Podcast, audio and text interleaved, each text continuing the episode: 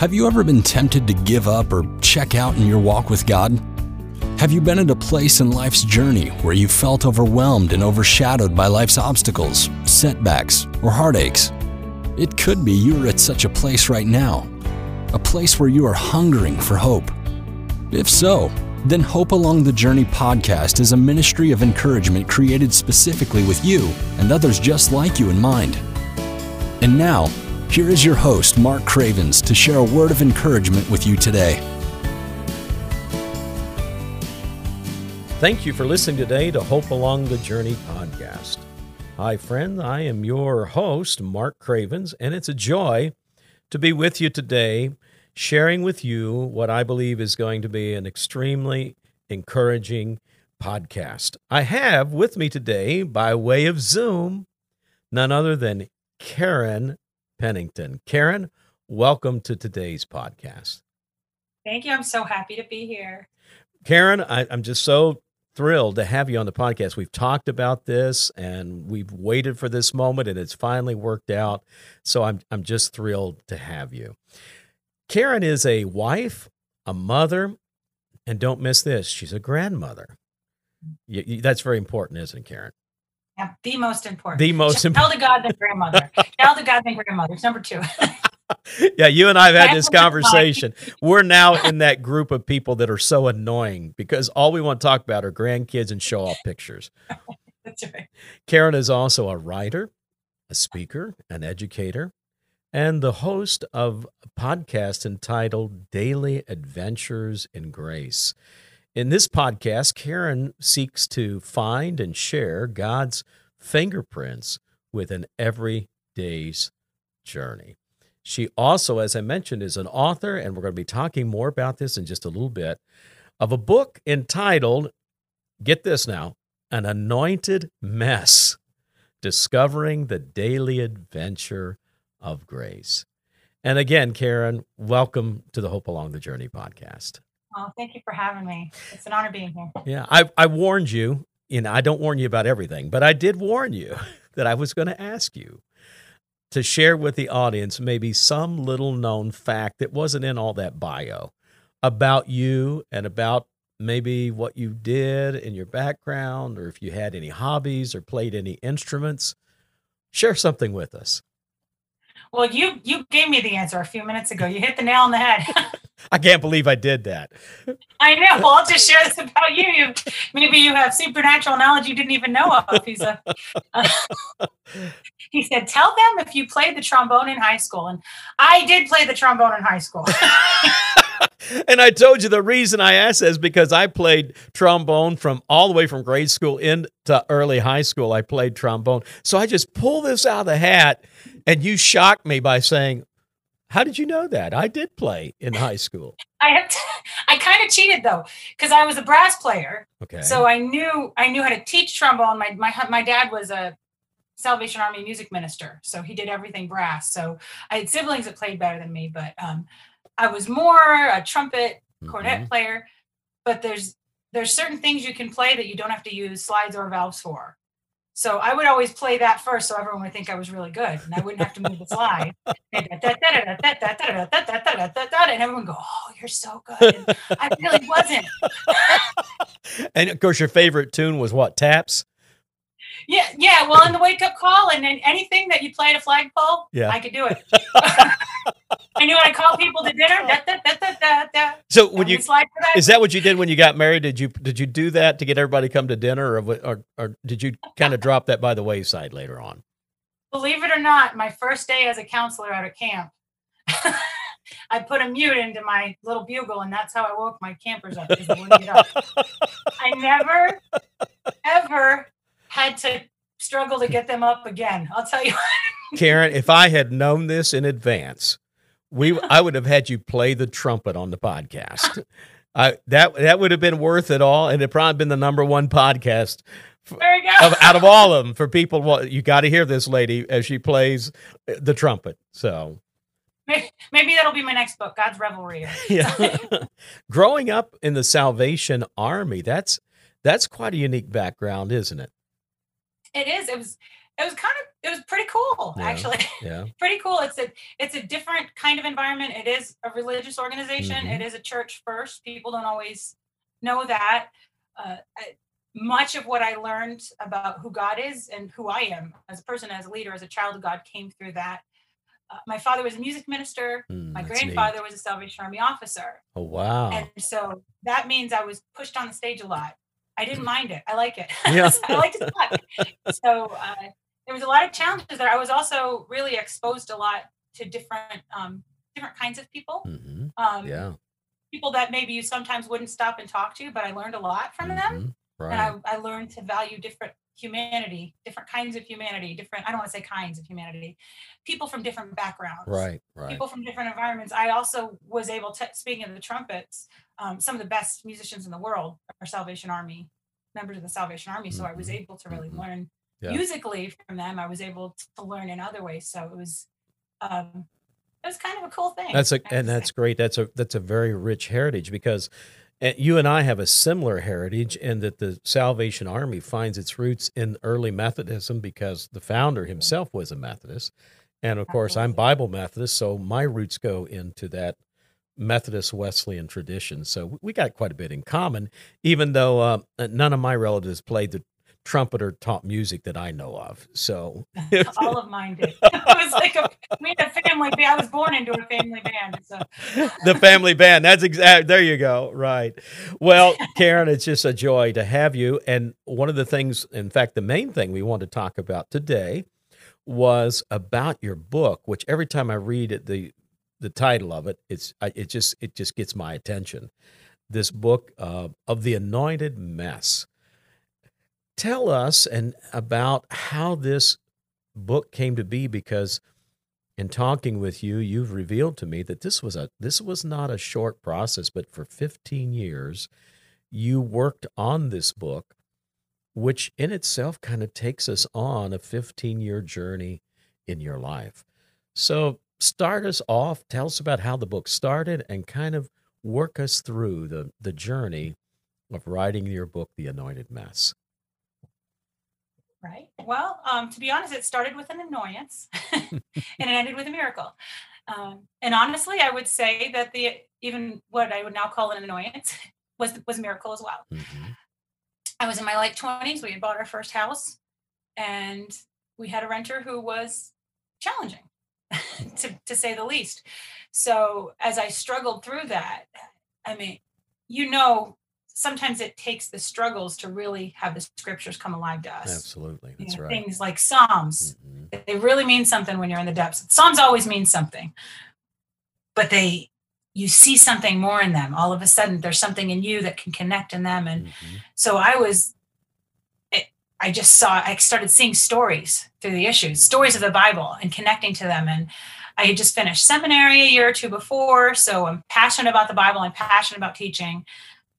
And I was going, oh, okay, well, maybe I can write this article. And I'm connecting this, the confession, I call it Confessions of an Unforgiving Servant, because I was so self-righteous at that point, self-righteously not wanting to forgive this other person because they weren't doing what I told them to.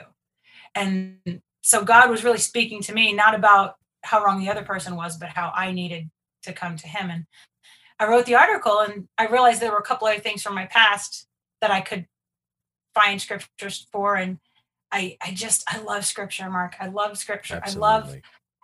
I love, I love how it comes alive in our life. I love how when we read it, we see our stories there.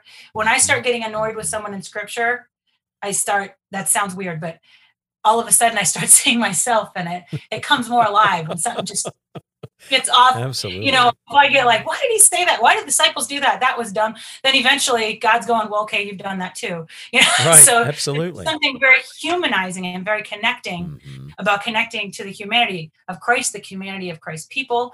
Uh, the first line of my book is that the Bible is the world's largest anthology of seriously messed up people. And once I figured that out, I'm like, okay, so I can read it. I yeah. can do it, you know? And um, so I thought it was I thought, okay, I've worked through this issue. I've worked through a few mm-hmm. other issues. Right. I'm going to write this book. I'm going to tell people how to have this, you know, I'm going to answer their question. And then it's going to sell a lot of books and my troubles will be over. That's something in me was thinking that because I was best-selling author, huh. Yeah, yeah. New York uh, bestseller list, and, and you know. I'm still, I'm still holding out for that, but okay. I'm thinking, you know. Well, after this podcast, week, maybe that'll happen. So there you go. All there right. you go. Everybody listen. so, but, so after a couple of years, I was very frustrated because it was all, a lot of almost. Yeah. A lot of almost, a lot of almost, a lot of almost. And then it was, I even, you might interest, be interested in this. I had a conversation once with Eugene Peterson, who's the author of The Message. Yes. Mm-hmm. Um, you know, one of the best-selling translations, you know, of, of recent times at least. And his number was listed, and I found it. And I'm trying to get someone to endorse my book. So I got, the first thing I said to Eugene Peterson was, you've got to unlist your phone number. Crazy people will call you. And so he, he was kind enough to talk to me for twenty minutes and give me encouragement, and then unlist his number the next week. Yeah. The next week you invite him. And, and the last thing he said point. was, and don't call back, right? No. I'm just probably the last thing he thought, at least. Yeah. But, so I, I just kept getting really close, mm-hmm. close, and we'd like to, but you're an unknown author. And um, my best friend told me it's because the book's not done yet. Mm. That's what she said. And, and in, the, in the process, there were different, I hadn't quite figured how much of a mess I was yet, or owned that, mm-hmm. that it's okay. Uh, then I'm in a conversation with somebody one day, and they said, you know, Karen, you always, you just always seem to be struggling with something. You always do. And, mm-hmm. and I think it was meant as a, as an insult, but afterwards it was like a freeing thought. I don't know. I can't explain why, but it was this freeing thought, like, yeah, I am. And I'm also happy. And I also have joy. Mm-hmm. And I know that God's using me.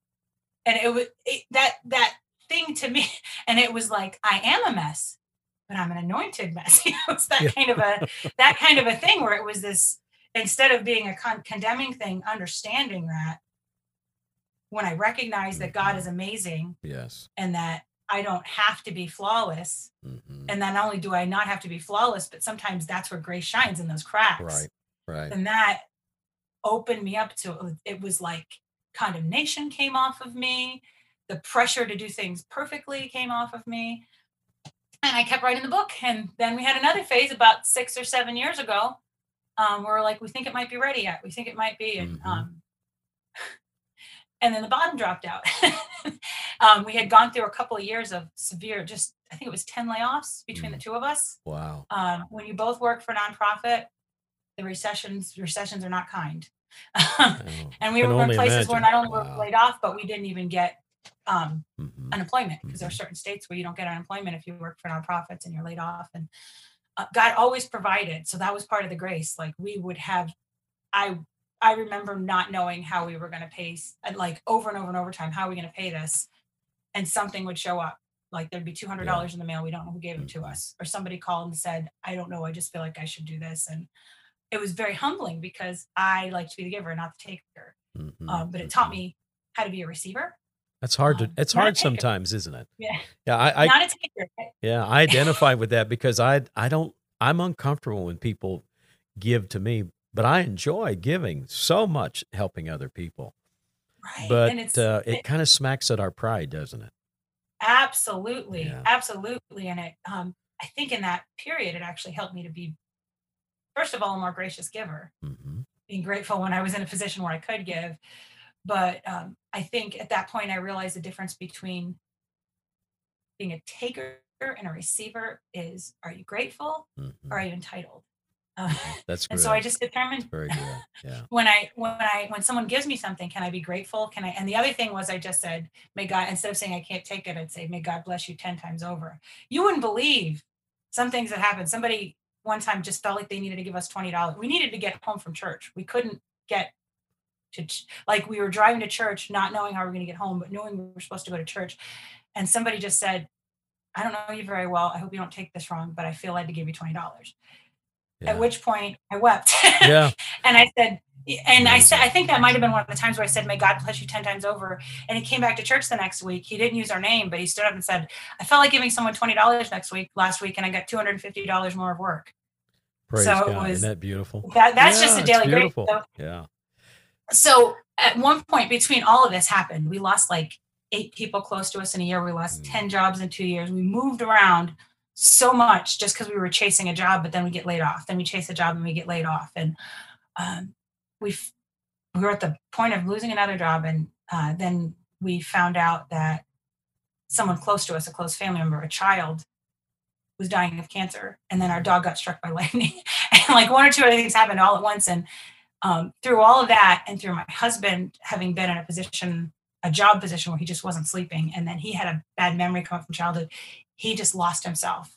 Um, and and he, he's very open about this now. And um, he lost himself. He thought that everything, including me, that he thought about God and life was false. Mm-hmm. It was, I can't even explain to you. Yeah, I don't, yeah. I still don't understand it. And now, mind you, the month before this happened, he preached a sermon about full surrender to God.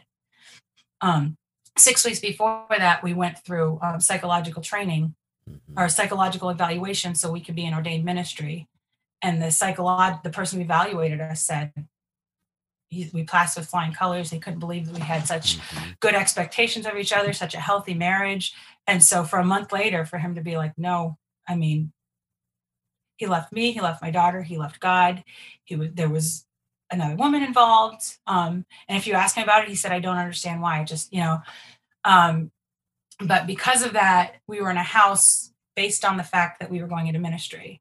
And he took our, and had, there were, everything I had was based on we were going to go into ministry. So within a week, I lost my job, my house, and it was right after I got laid off from another job. My job, my house, my car, my husband, my computer, my phone.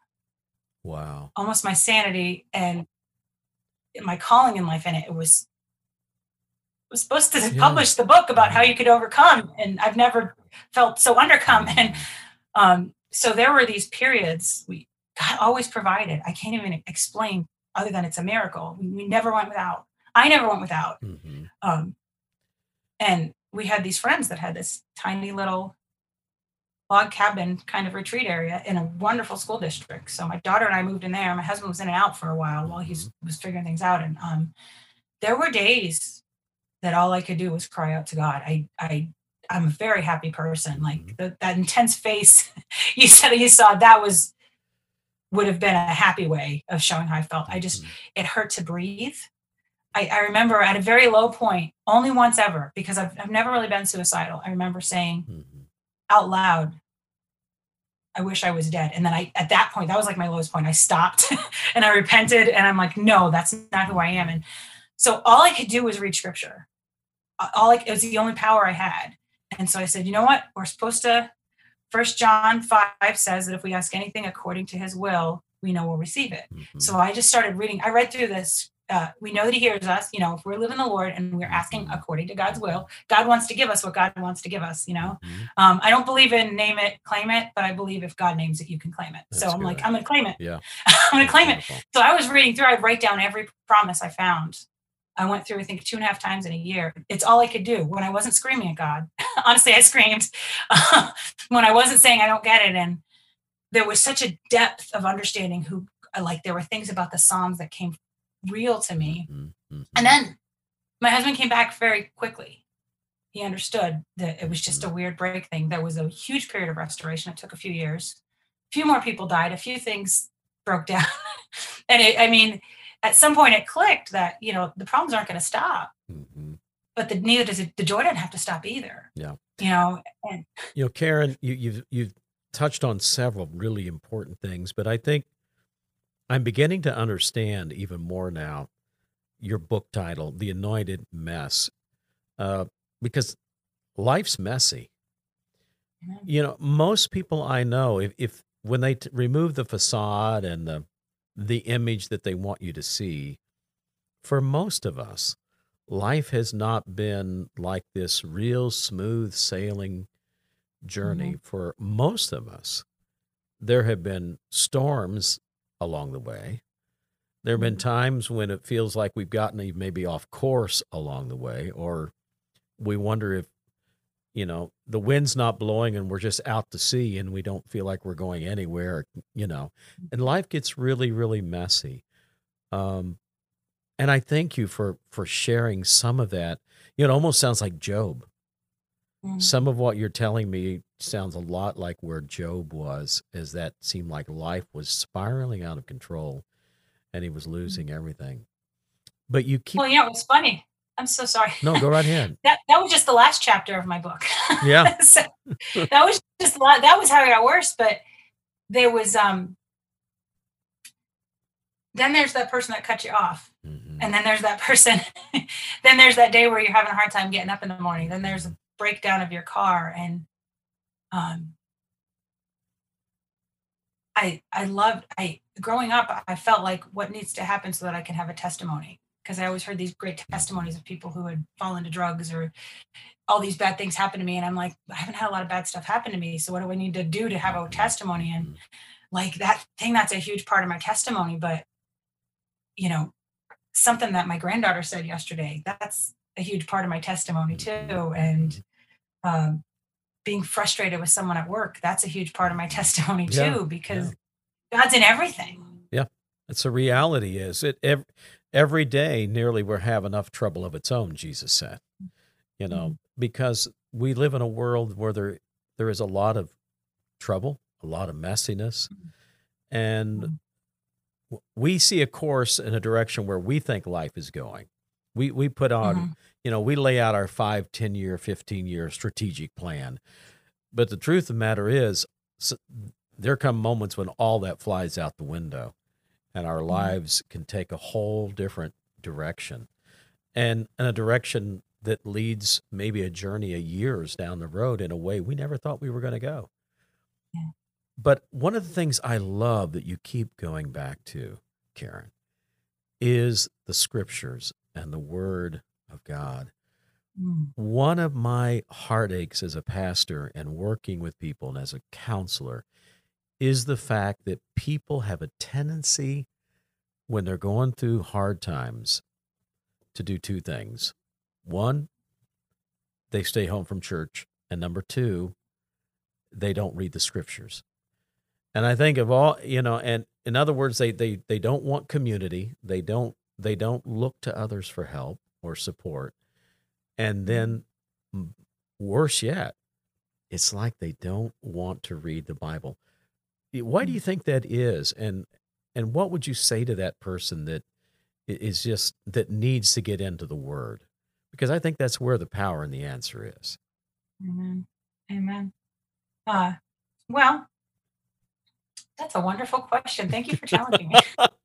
See, I you, well, I told I you when it started, we weren't sure like where would this would go. This is just a side note here.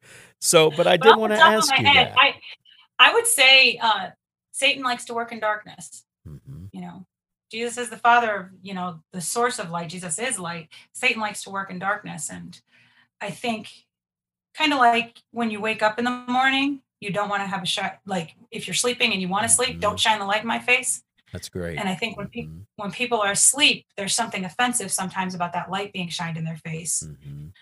Um, and there's something uncomfortable.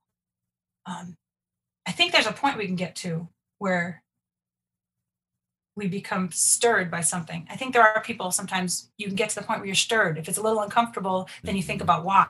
Um, but when you're in that place of darkness and um, I'm just, I'm just, I can be very obstinate.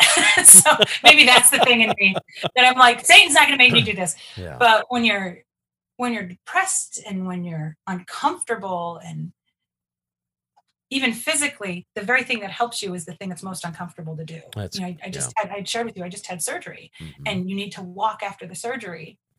And some people don't want to walk because it's uncomfortable to walk. You know, some people don't want to sit up and do that thing because it's uncomfortable. And mm-hmm. um, some people don't want to take the medicine because it's gross.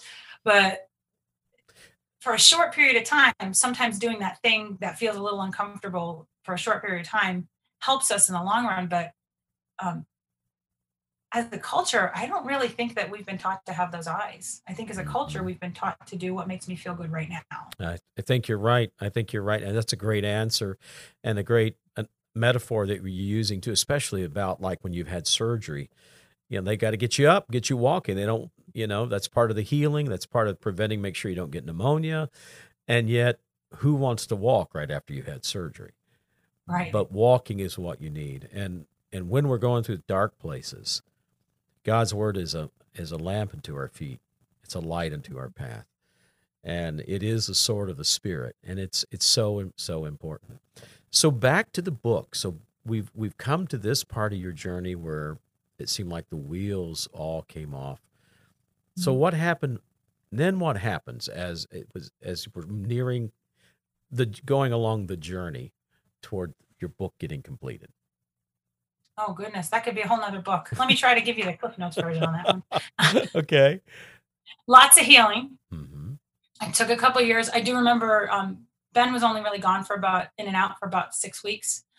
Um, I got a car because he took the other one, and I totaled the car. I've never gotten in a major car accident or anything, but I hit a thing of ice. Mm. And uh, I don't think I've told this to too many people since then, but I guess at that point, that particular same day, he was feeling convicted and saying, uh, I, d- I need to change things. Everything I did was wrong. I don't know what happened to me. Something came on, you know, and he was going to get a boarding house somewhere. And he just said, I need to work my way back. I need to get our trust back in. In the meantime, I flipped my car three times. Somehow, neither one of us, my daughter and I, weren't hurt. We were in between trees, where if we'd have been six inches to the left and uh, or twelve inches to the right, we would have been, we may not have come out of it. Um, but through that, I totaled my car, saved my marriage. And um, just through a few years of, I mean, it was hard. It, it wasn't easy. It wasn't just to come back. There was a lot of trust to rebuild. And a few months into it, I remember God telling me, because I got pretty used to talking to him, you know, being pretty honest with him. And, mm-hmm. and he said, you know, this time next year, your marriage will be stronger than it's ever been. And it was, and it got stronger. And it got stronger, mm-hmm. not flawless, but stronger. Mm-hmm. Um, I can tell you both of us are way more open about who we are and what we've been through. Mm-hmm. The the shame is, it's just gone. You, you tell your story, honestly, and the shame, you, you come out of the darkness, you know? Right. And in that process, we had found people who had gone through what we've been through. So we didn't feel alone, but we also found people who were going through what we had been through. So there's this whole connection now. Our relationships are richer. Not that you have to go through that to right, connect to us, right. but mm-hmm. you would be surprised at how, well, no, you wouldn't. You're a pastor. You, most people would be surprised at how many people go through things similar to what we went through. Absolutely. Right. Right. I, I had no idea. Mm-hmm. Um, so we went through a few more years, few more years, few more years. Um, Now we come to like last November. One of the two of the chapters are about this book and this horrible renter and this. We couldn't get rid of the, couldn't get rid of. I'm sorry, it's this book, this house. We couldn't get rid of this house. We couldn't sell it. We couldn't sell it. We couldn't sell it. And one night I get up in the middle of the night, write something. The next day I fit it into the chapter and I have this thing in my head. It's done. It's done. The book's done. I don't know why. Um, but we have this house we hadn't sold. I had just lost a job. Ben had just gotten into a major motorcycle accident. So everything, like we don't have the money for it. I don't have the support for it. And how are we going to get the money to do this? Uh, within a week, Ben said, our old neighbors called. They want to buy our house. This house that we couldn't sell. That you couldn't sell. Right.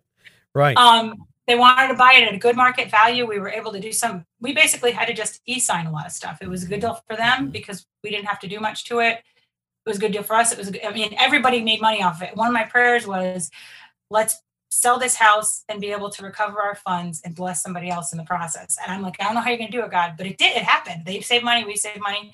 And I'm like, I can't tell my husband to use this money on the book. And like a week later, he came to me and said, Karen, it's time to publish your book. That's um, amazing. So mm-hmm. I signed a contract with Redemption Press in February and the book was out in April.